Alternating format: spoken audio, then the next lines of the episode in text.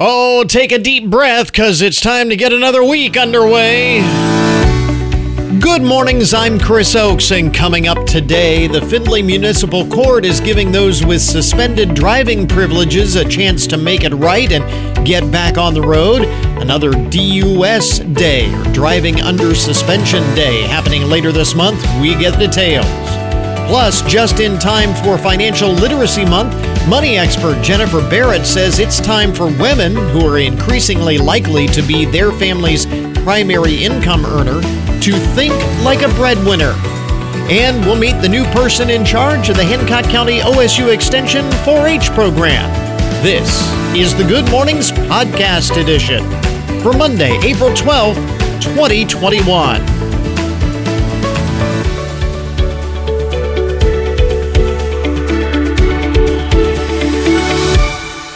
Today is Big Wind Day. Big Wind, that sounds so demonstrative. It is Big Wind Day. Also, it is Drop Everything and Read Day, National Grilled Cheese Sandwich Day. And I'm looking at the forecast here. Mostly cloudy, low to mid 60s, what it says.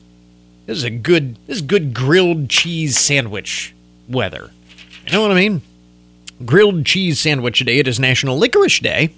You have some, some licorice for dessert. National Only Child Day. And I when I saw that National Only Child Day, I kind of chuckled because I remember the old I think it was a Bill Cosby routine. And I understand, you know, Bill Cosby is a very controversial figure these days. But he had a, a routine, if I remember right. I think it was Bill Cosby had a had a routine where he talked about. He said it, it, parents of only uh, of one child. If you are have a, only one child, you're not real parents because if because you never have to argue who gets the toy in the cereal box. you never have to settle that argument. if something comes up broken or missing, you know who took it. You know who broke it. There is no argument. There is no pointing at each other. so, as a as a parent of an only child, you miss out on so much. But uh, in, in any event, National Only Child Day, and it is Walk on Your Wild Side Day today. So, there you go for a Monday. I don't know. That might be kind of dangerous on a Monday. Maybe wait until Tuesday to walk on your wild side. It might be safer. So here is uh, so here is the latest uh, apparently, Dwayne The Rock Johnson has been testing the waters for a possible political run. And this story made headlines over the weekend. It says actor, former pro wrestler Dwayne The Rock Johnson uh, is now uh, reacting after a poll of more than 30,000 Americans last week found that 46% say that they would support the idea of The Rock making a run for the White House. oh, please, no. please. That is one thing we do not need. Of all of these celebrities uh, that that we could elect president, I mean, is this what is this what it's going to be now moving forward? Is this we're just going to uh, elect viral celebrities for the highest office in the land? Uh, Dwayne Johnson, The Rock, tweeted on Friday, Not sure our founding fathers ever envisioned a 6'4, bald, tattooed, half black, half Samoan, tequila drinking, pickup truck driving, fanny pack wearing guy joining their club. But if it ever happens, it would be my honor to serve the people. I don't think any of those are prerequisites. But uh, he certainly has a, a good point. Um, I'm just trying to imagine Dwayne the Rock Johnson as president of the U.S. Um, he uh, spoke about the possibility back in February, saying in a USA Today interview that he would consider a presidential run in the future if that's what the people wanted. Please, no. I mean, nothing against The Rock, but please, no. He does seem like a very nice guy. Uh, and he would definitely be a guy that I'd like to hang out with on the weekend. You know what I mean? He, I think he would be an awful lot of fun. but I'm not sure putting him in charge of the free world is exactly the right move. But who knows? It has been a while since we saw a truly unsafe internet trend, but here we are. A new TikTok challenge has people attempting to deep fry water. Now, apparently, the way this works, people are combining water with calcium alginate to form a sphere of water and then coating it in flour, egg, and breadcrumbs and dropping it into a fryer. The issue is that if the calcium alginate membrane splits and the water leaks into the hot oil, it could create an explosion and obviously massive injury. So, in other words, don't do this. Maybe you've seen it and you thought, ooh, that looks cool, but don't do this. Dr. Christopher Kramer of the American Chemical Society calls this trend, quote, I'm quoting here, somewhere between insane and suicidal, unquote. So, so there you go. Don't do that. Some of the other most interesting and buzzworthy stories to get your Monday morning started. Here's another thing that we do not need, I think, in America. And this is just my take on it. Maybe you disagree, but I don't think we necessarily need this. I mean, I love Fruity Pebbles as much as the next guy, but now, instead of having your Fruity Pebbles in a bowl, you can have it in a glass in honor of the cereal's 50th birthday. A brewery, and I'm not sure where this brewery is, but they have created what they call Yabba Dabba Beer. It is made with Fruity Pebbles and described, I kid you not, and is described as having the flavors of sweet and tart cherry, lemon, orange, and lime zest. Oh, Delaware. This brewery is in Delaware. And it is only available in that state. Thankfully, it is only available for a limited time. So, thank goodness for small miracles. That's something that we really need Fruity Pebble beer. Yabba Dabba beer. I think not. Things get back to normal after the uh, pandemic, slowly but surely. And this was something that was talked about months ago as the lockdowns began to be lifted, and now uh, it's a news story again. Many dogs that got got used to having human company round the clock. Uh, now that life is beginning to return to normal, these dogs need some help readjusting to the fact that their humans are not home all the time. Expert animal trainer Melina DiMartini Price says we have been inundated at her animal training business. They have been inundated with inquiries from worried dog guardians. They're taking little trips out of the house, and their pets are shredding the carpets, and neighbors are complaining about the barking. As the as dogs are like, What's going on? You're not around 24 7. She says, one of her clients has spent so far $4,800 to help her 18 month old Pooch adjust to the fact that its owner will be returning to work in less than two weeks. She said to help your dog, you should start preparing your pet for separation as soon as you can.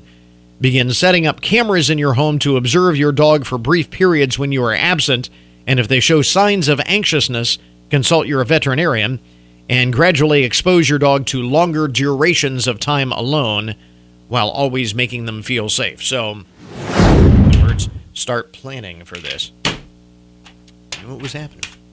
Knew it was going to happen. And how crazy is this?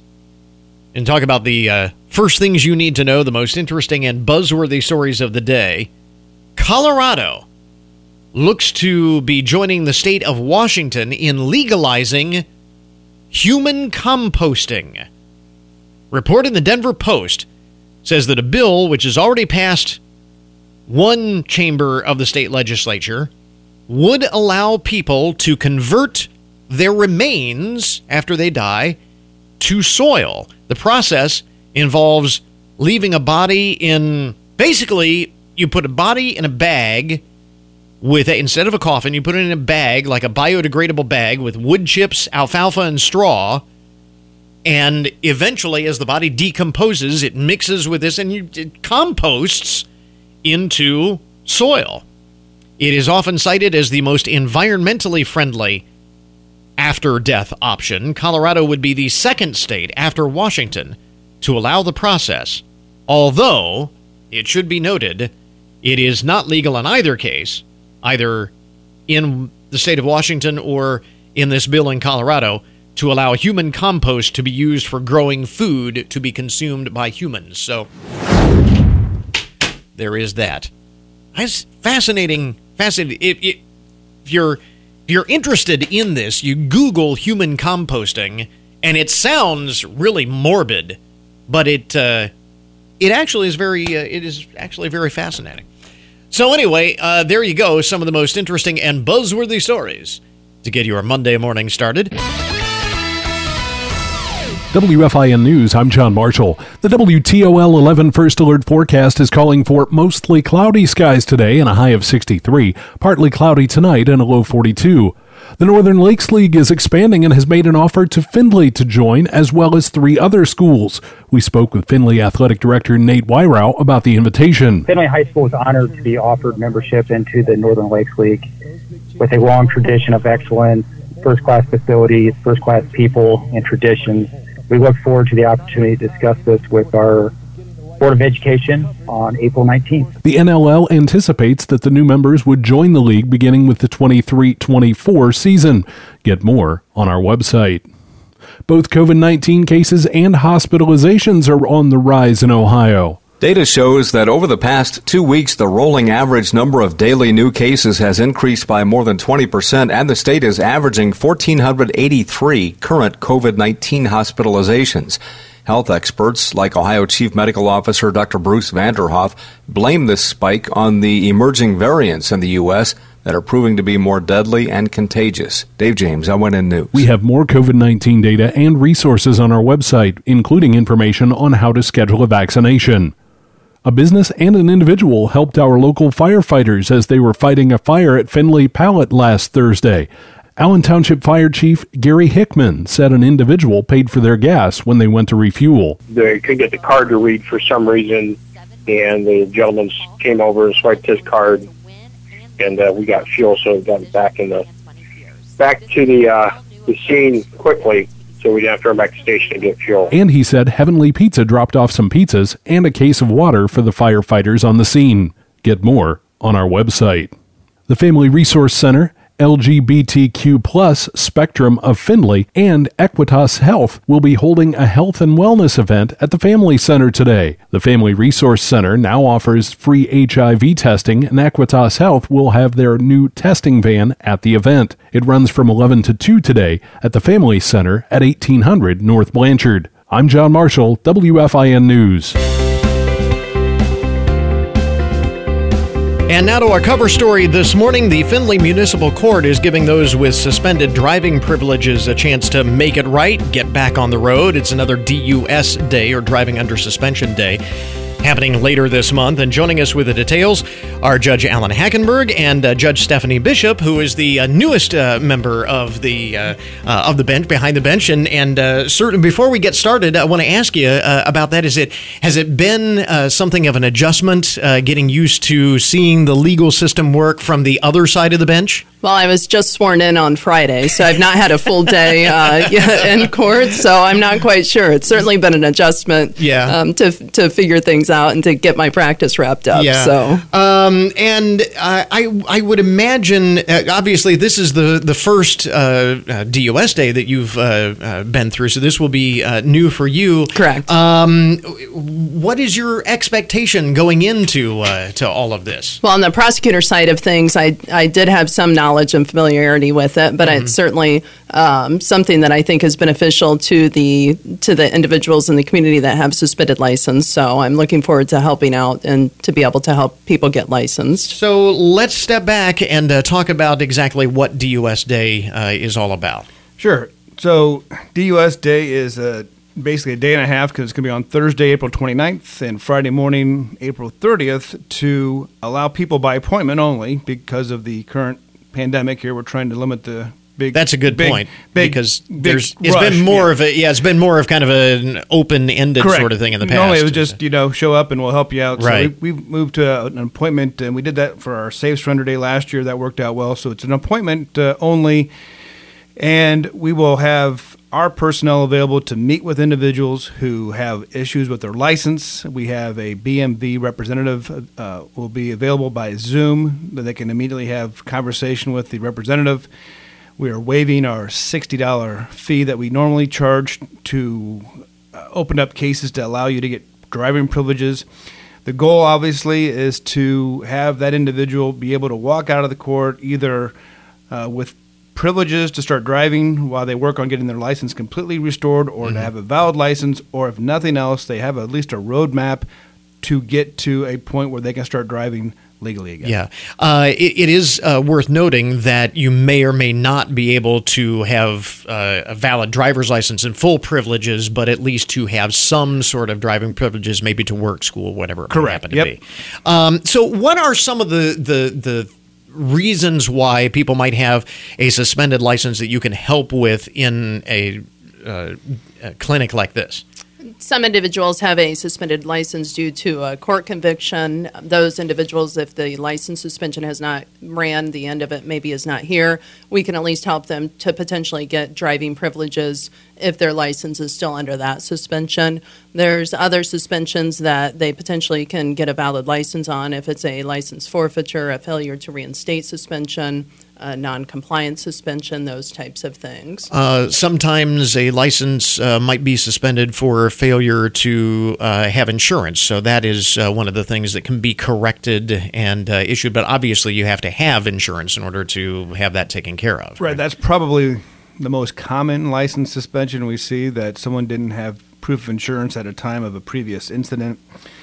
With the BMV, they've made it a little bit easier uh, to get at least privileges to start driving uh, on those kind of suspensions, and so certainly we'll be able to help them with that issue. If not clear them, certainly get them privileges to drive uh, validly and legally while they're on the un, under that suspension. Now, uh, is this uh, does this only apply to uh, licenses that were suspended uh, because of action by the Findlay Municipal Court, or uh, can you help with those that uh, came under suspension from other jurisdictions? We can help with those that came under suspension for other juris, from other jurisdictions as long as they are an Ohio uh, licensed driver. If they That's the key. It has to be an Ohio license. correct, So- if they um, are an, a Hancock County resident, then we can assist them with getting driving privileges under some of those other suspensions that we may not be able to otherwise. Now, if someone has recently moved into this area and has an issue with a license in another state, can you provide any guidance whatsoever if they're an Ohio uh, resident now? Sure. You know, there a lot of states are in the compact, and so if they have an incident, an issue with another state, and they've moved into Ohio, uh, they're going to be now Ohio residents, and they're going to uh, hopefully try to obtain a, an Ohio driver's license. There's a good chance that we could at least talk to them and help them out. Certainly, again, we've got that BMV representative that'll be available via Zoom. That that should go a long way to helping any individual out in a situation like that. I, I guess uh, throwing out a number of different situations here because I can envision some people saying, you know, it sounds like a great thing, but I think my case is beyond the scope of what you know would be able to you know be helped uh, in this case. They, they should still schedule an appointment. They can at least meet with court staff and find out what, if anything, they can do to obtain a valid license, and the staff can assist them with figuring out what it is that they need to do and the steps to take. Sometimes it is possible for them to get valid, and they just don't realize it. Yeah, and uh, the other, I, I would think, obstacle that would maybe keep people from uh, signing up for something like this would be the costs involved, fees, and and that kind of thing. Right. You know, money certainly limits what people can do. And so, in an effort to help them, again, we're waiving our $60 fee that we normally would assess. The BMV has on its own, uh, late last year, the, legislate, the state legislature made a mandatory BMV amnesty fee uh, program. So, people should have started to see reductions in any kind of reinstatement fees that they owe people do have their license suspended from courts. Our court is no different. So if they have unpaid fines and court costs, if they you know certainly can come to court and make a small payment or two, uh, we're happy to take a look at that and maybe get that license suspension lifted to help them get back to the point where they can start driving yeah. legally. The the bottom line is uh, the goal here is to clean uh, clear these cases uh, off the docket, get people back on the road again, keep on the right side of the law. right. We in 19 the last time we did it, we helped 91 individuals with their licensing issues. A big part of our traffic docket uh, is people coming before the court who have licensing issues. In fact, Thursday mornings, those are dedicated uh, just a special arraignment session just for people who don't have valid licenses or driving or suspensions. It's not uncommon to have 20 some people show up to court for those uh, issues. So this is uh, obviously a great way to help clear these cases uh, off the docket. It's, it's great for the individuals who can, you know, get back uh, to driving again, but also a big uh, help for the court uh, as well. Correct. It clears a great deal of the docket, and we do want individuals to be able to legally drive so that they can get to work, um, get their children off to school, get groceries, those types of things. Yeah, absolutely. Now, as we mentioned, this is going to be uh, by appointment uh, this year. Again, in the past, uh, it's kind of been open ended, but people need, do need to schedule an appointment. How do they do that?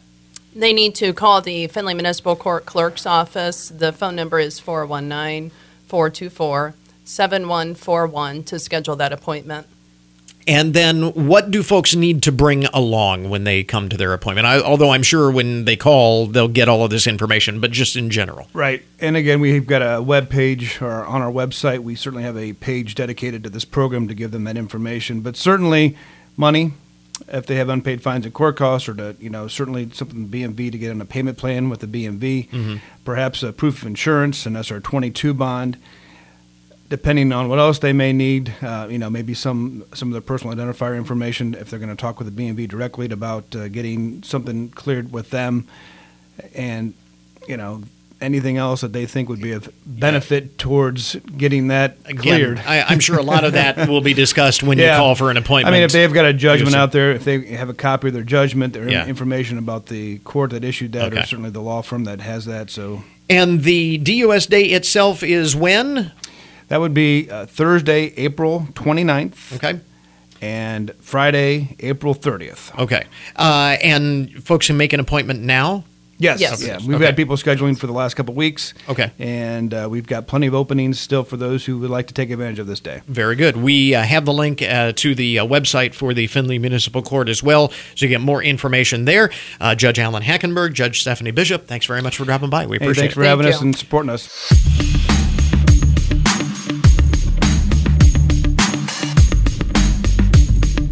So, if you were to think of the typical dual income family, which person would you immediately consider the breadwinner, and which would you consider to be working to supplement the family income? Now, whichever way you would guess, and I think we all know the predominant way most people would guess, there's actually a 50 50 chance you're wrong because in 2021, nearly half of working women are the main breadwinner in the household. And our next guest says it is high time that they start thinking and acting like it. Financial expert Jennifer Barrett is author of Think Like a Breadwinner. Jennifer, you say not only are women not taught to think like breadwinners, in fact, they are actively discouraged from thinking and acting that way. Yes, that's right. And thanks for having me. Yeah, there's a paradigm shift happening in the breadwinning model, as you mentioned, with more women moving into the main provider role but most women are still culturally conditioned not to think of ourselves as breadwinners and wealth builders. Most women are not taught how to invest and build wealth or even given the message of how critical it is for us to do so. So if we do end up in that main breadwinner role, we often feel unprepared for that financial responsibility of providing not just for ourselves, but sometimes for others. And either way, this combination of conditioning and a lack of education can really keep us from making the kinds of money choices that will fully support us throughout our lives. So, what are some of the symptoms, uh, if you will, some of the situations where the, the clues where one might not be thinking like a breadwinner? So the message is often that we don't need to be fully financially responsible for ourselves for life. meaning not just being able to cover the bills, but also saving and investing to be able to afford the things that we want in the future too, and to be confident that we have enough money in retirement. So I really, I wrote this book really to help women be aware of and overcome this social messaging that can really hold us back financially, but also to provide the specific financial guidance that so many of us missed out on so that we can all reach our full earning and, and wealth building potential. An, example, one of the examples you cite is uh, that feeling of being stuck in a bad job uh, because you're afraid that you can't afford to leave. That's not thinking like a breadwinner, thinking like someone who is going to, you know, move up the ladder and better themselves. Uh, so, so what? Exactly. Sh- so, what should women be doing in these types of situations where they feel like they are stuck or they, uh, you know, are uh, succumbing to those feelings of not thinking like a breadwinner? How do we change that? Yeah, I mean, I think um, you know a lot of times we equate being taken care of with being taken care of financially, and what that really means is that you're dependent on someone financially, and and that gives you um, less agency over your life and less control over your future. So what I'm really advocating is for women, you know, whether you're partnered up or not, to really be thinking about what are the things that you know, what are the things that I want in my life? And what do I need to do in order to be able to afford that? So, for example, that's really thinking about the way you plan your career or job path strategically to support that you, the, the life that you want. And we do know from, from research that women disproportionately still choose the lowest paying occupations and even in the higher paying occupations choose the lowest paying career path. So the first step is really to be pragmatic about the career that you choose, the jobs that you choose to ensure that you'll make the income you need to support the life that you want. And then on top of that, making sure that you are earning the most that you can at any time. So that's knowing your market value, you know, checking sites to see what other people are making in similar roles in your area, making sure you're at the top end of that range, quantifying the value that you're bringing to your employer, keeping track of your successes so that when you do go in and ask for a raise or go for a promotion, you have data to back you up. Um, but almost as importantly, it is really becoming less and less dependent on your paychecks. So I like to say use each check as an opportunity to become less dependent on the next one. And that means putting some of every single check that comes in to work for you by saving it in a high yield savings account and investing it in stocks and bonds so that your money is working for you um, because the harder your money works for you, the less you'll have to work for your money. Um, and that's so important to be building wealth at the same time that you're building your career. It's all great advice. Honestly, though, to be fair, when you talk about uh, telling women that they should be moving beyond just covering the bills and saving a little for retirement and instead uh, kind of uh, that mindset of truly taking control of their finances, taking care of themselves and their future. I think to myself, this is not a problem that is restricted just to working women. I know plenty of men who aren't doing much better as breadwinners in that sure, regard. Sure. So I, you know, I get what you're saying, and I, I understand where you're coming from, and uh, all great points. There's a lot of truth there, obviously. But is it all due to gender bias, or it is is it a, a larger, just societal problem? Um, to your point, yes, I think both men and women could benefit from reading this book um, because really the truth is there very few of us really get a solid um, financial education in this country. I think it's still just 17 states that even require personal finance be taught in high school, uh, and often it's um, an elective. Mm-hmm. So um, we do not, male or female, we really do not leave school very well prepared financially to take care of ourselves. I think the distinction, though, is that there is also this messaging that women get that um, that we can expect someone else to kind of take the lead financially if we get married, that our income is less important, that we will be the one to step back if we have kids. Um, and many of us kind of grew up in a household where uh, the, the father was the sole or primary breadwinner. So that's the model that we have. And what's really shifted is that that breadwinning model is often not the same, as you mentioned, anymore, in that more women than ever before are moving into that role. And so I think that's really the distinction is that it's the combination of a lack of education, but then on top of that, the social social messaging that tells us that we don't need to be fully financially yeah. responsible for ourselves, and, that we will be able to depend on someone else. And and that's what I wanted to get to that distinction because that leads to this question: If those resources uh, and um, that uh, if there's not uh, if there's this inherent uh, assumption uh, that that that women are sort of the support staff uh, with respect to the the family dynamic, then how do women go out and gain that knowledge? I mean, obviously the book is a good place to start, but I mean, uh, if those resources are less available, how do you break through that sort of glass ceiling, if you will? Yeah, I mean, obviously the would say the book is a good place to start, and right. I really try to close those gaps um, in the book. But but I also think it's so important for us to just be proactive in our finances. Um, you know, there is information out there uh, for the taking, and uh, we can talk to other people. And, you know, we still are sort of um, socialized not to talk about money. I think that's starting to change, but that is really powerful, particularly when it comes to how much we're earning, or, for example, if we're solopreneurs or small business owners, how much we're charging. Um, and, and oftentimes those conversations can be incredibly enlightening to find out that you're not making as much as someone who has a similar background as you. Yeah. Um, you know, then you have that data to go back and ask for it. I, I guess what I'm, I, am i am asking is, you know, when you, when you go to take charge, when you go to talk to your banker, mm-hmm. your financial planner, you know, and and those individuals are not taking you seriously, or you feel like they're not tracing. How do you, you know, oh, yeah. reading the book is great, but then how do you actually put it into action when you're bumping up against those types of biases? Yes, um, that's a great question. Um, I think you know the first step is really to think about what you want in your life and really price that out so that you have a realistic sense of what you need to be saving and investing um, in order to achieve that and um, having you know a realistic sense of what the lifestyle you want is going to cost and whether the job you have is going to um, support that lifestyle. And if not how do you close that gap right? Do you get a second job? Do you do you make some compromises in your lifestyle so that you're saving some money to afford it in the future?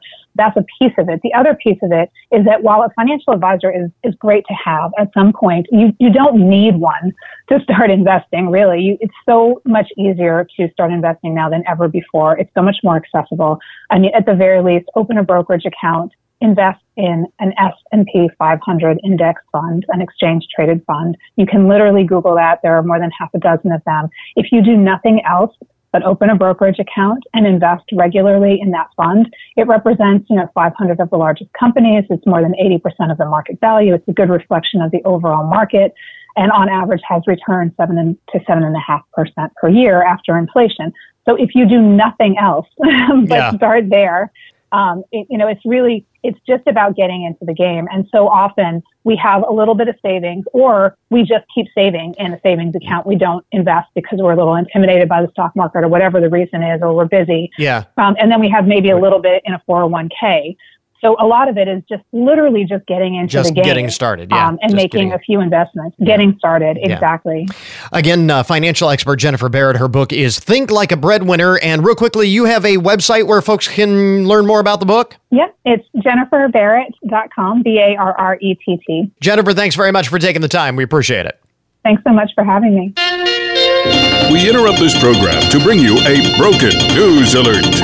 And now, today's update on the Odd and unusual side of the news brought to you as a public service, more or less, of Hancock County Veteran Services.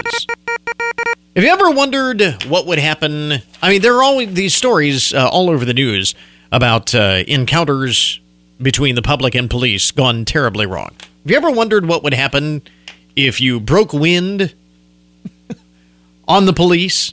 I mean, in the direction of the police intentionally? Well, in Austria, you'd end up with over $500 in fines, as it turns out. Last summer, an Austrian man was fined the equivalent of $500 for letting it rip right in front of the police.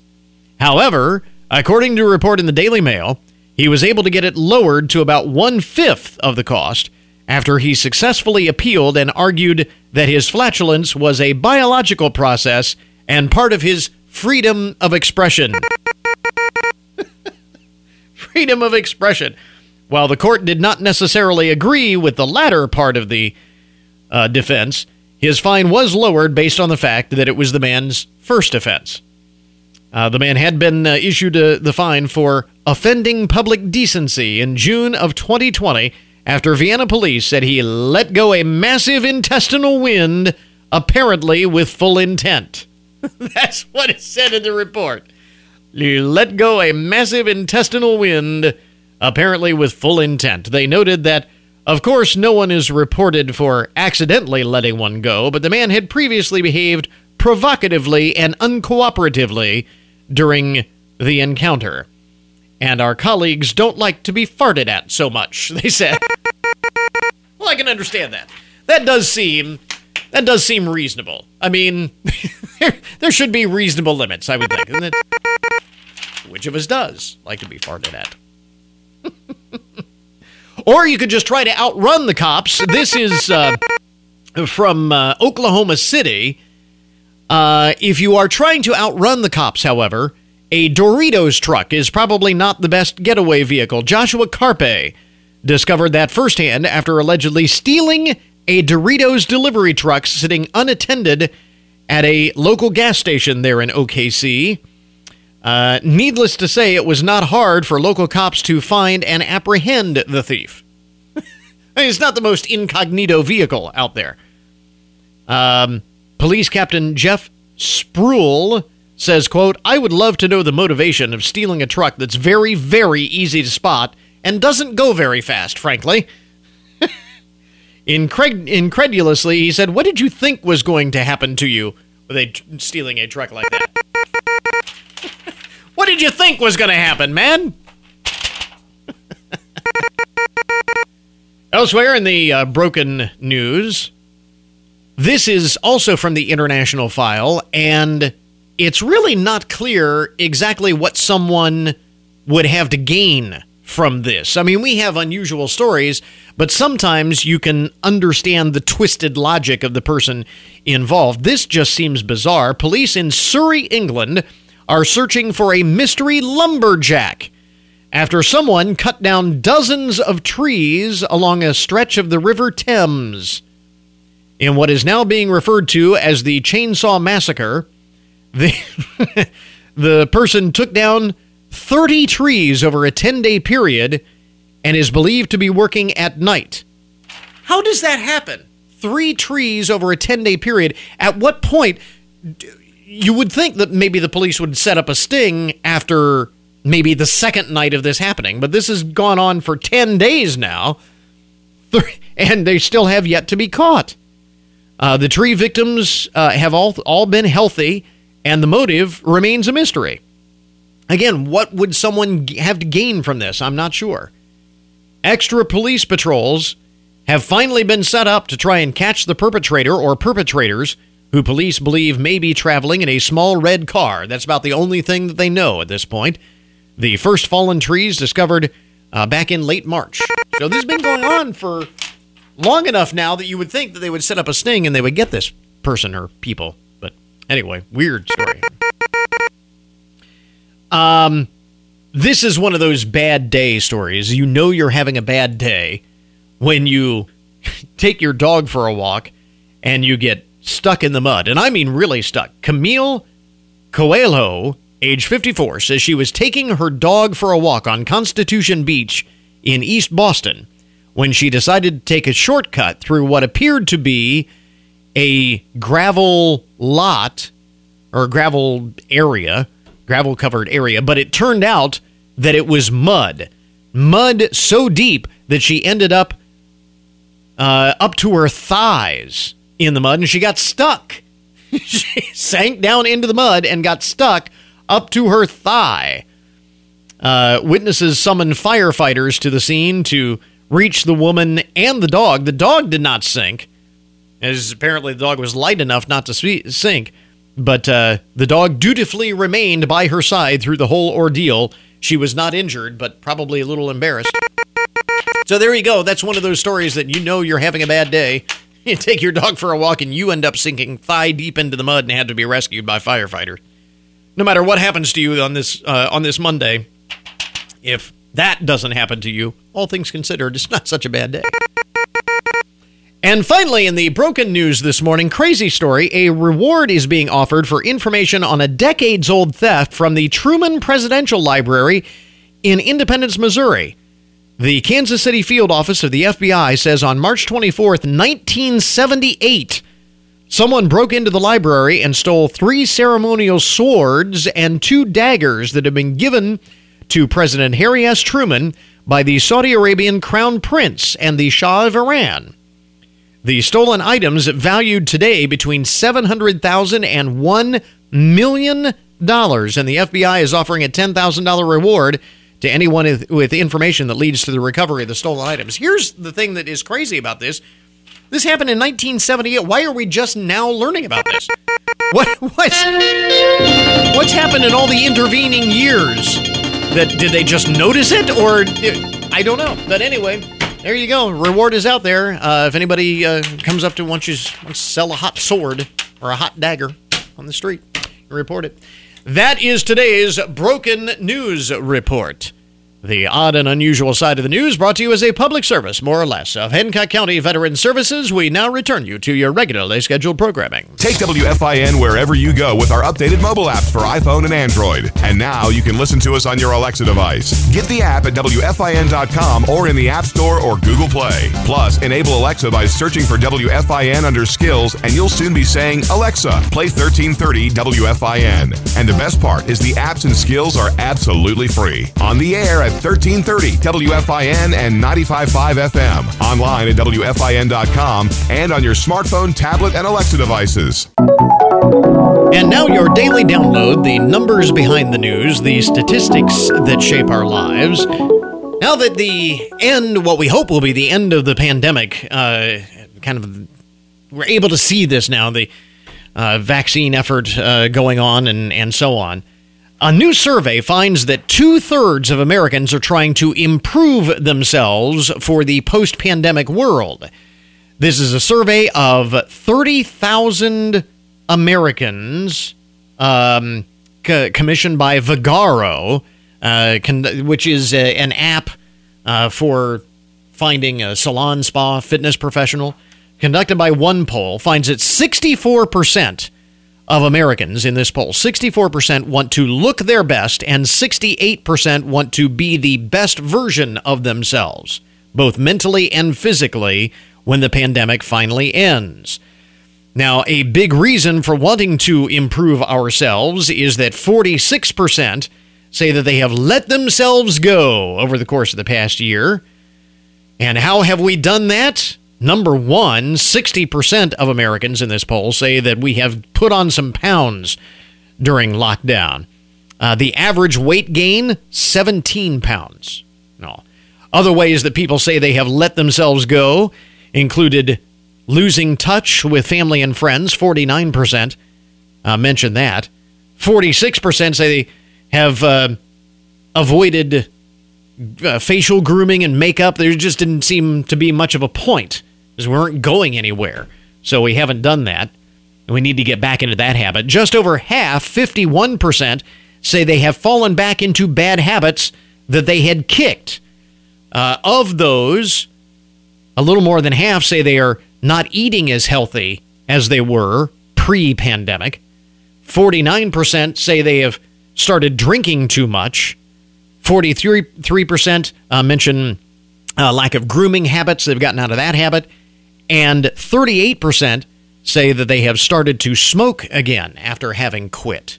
So it appears that we have plenty of things to address, issues to address, before we're fully ready to get back out there again in a post pandemic world. The things that we can improve about ourselves once all of this is over.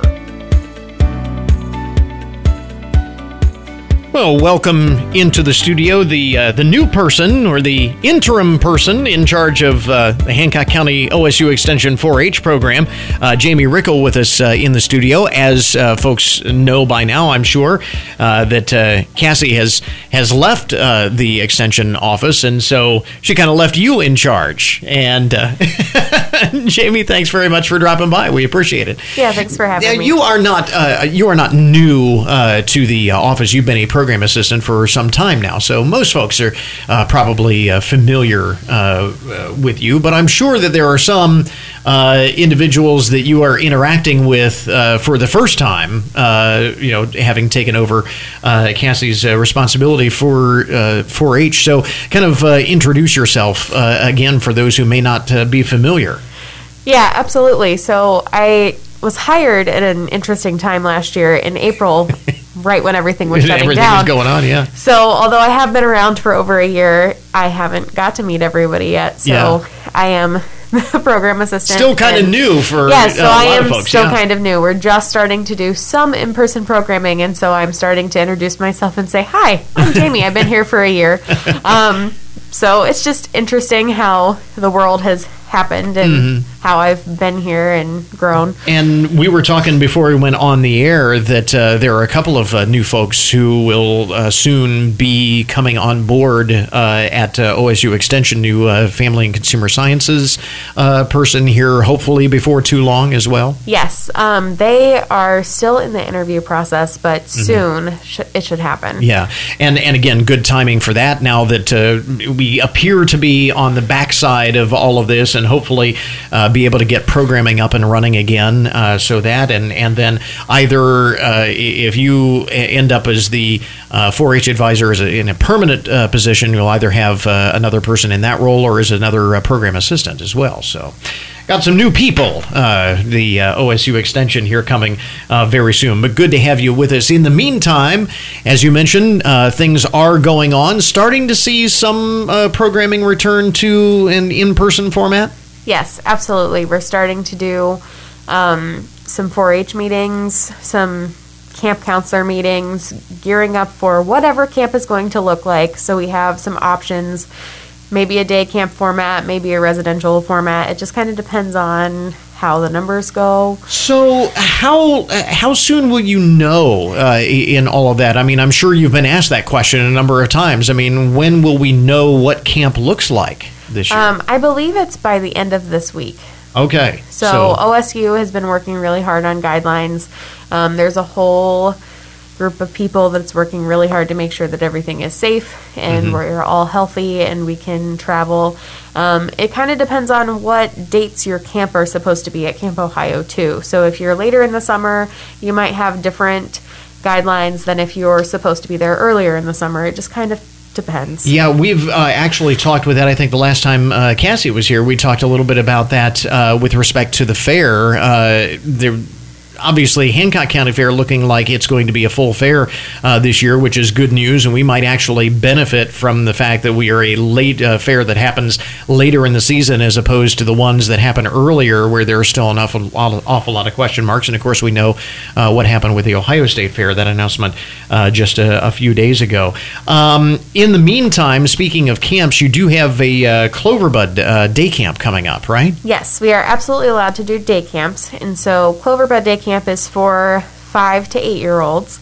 And so our camp counselors, our younger camp counselors, first and second years, they will put on a great one day event for them. It's going to be June 10th from Okay. 9 a.m. to 2.30. And um, we'll have more information on how to register for that. But they've chosen a really cute theme. It's going to be adventure camp. So we're looking at lots of relay activities, maybe some scavenger hunts, some water wars, stuff like that. Now, uh, you mentioned that it'll be a while before the registration uh, is uh, not quite ready for registration for that. Kind of lay out the timeline, what happens between now and then. So we have another camp counselor meeting at the end of this month where they will solidify the agenda. So we kind of chose the theme last week. We kind of chose what activities we would like to happen.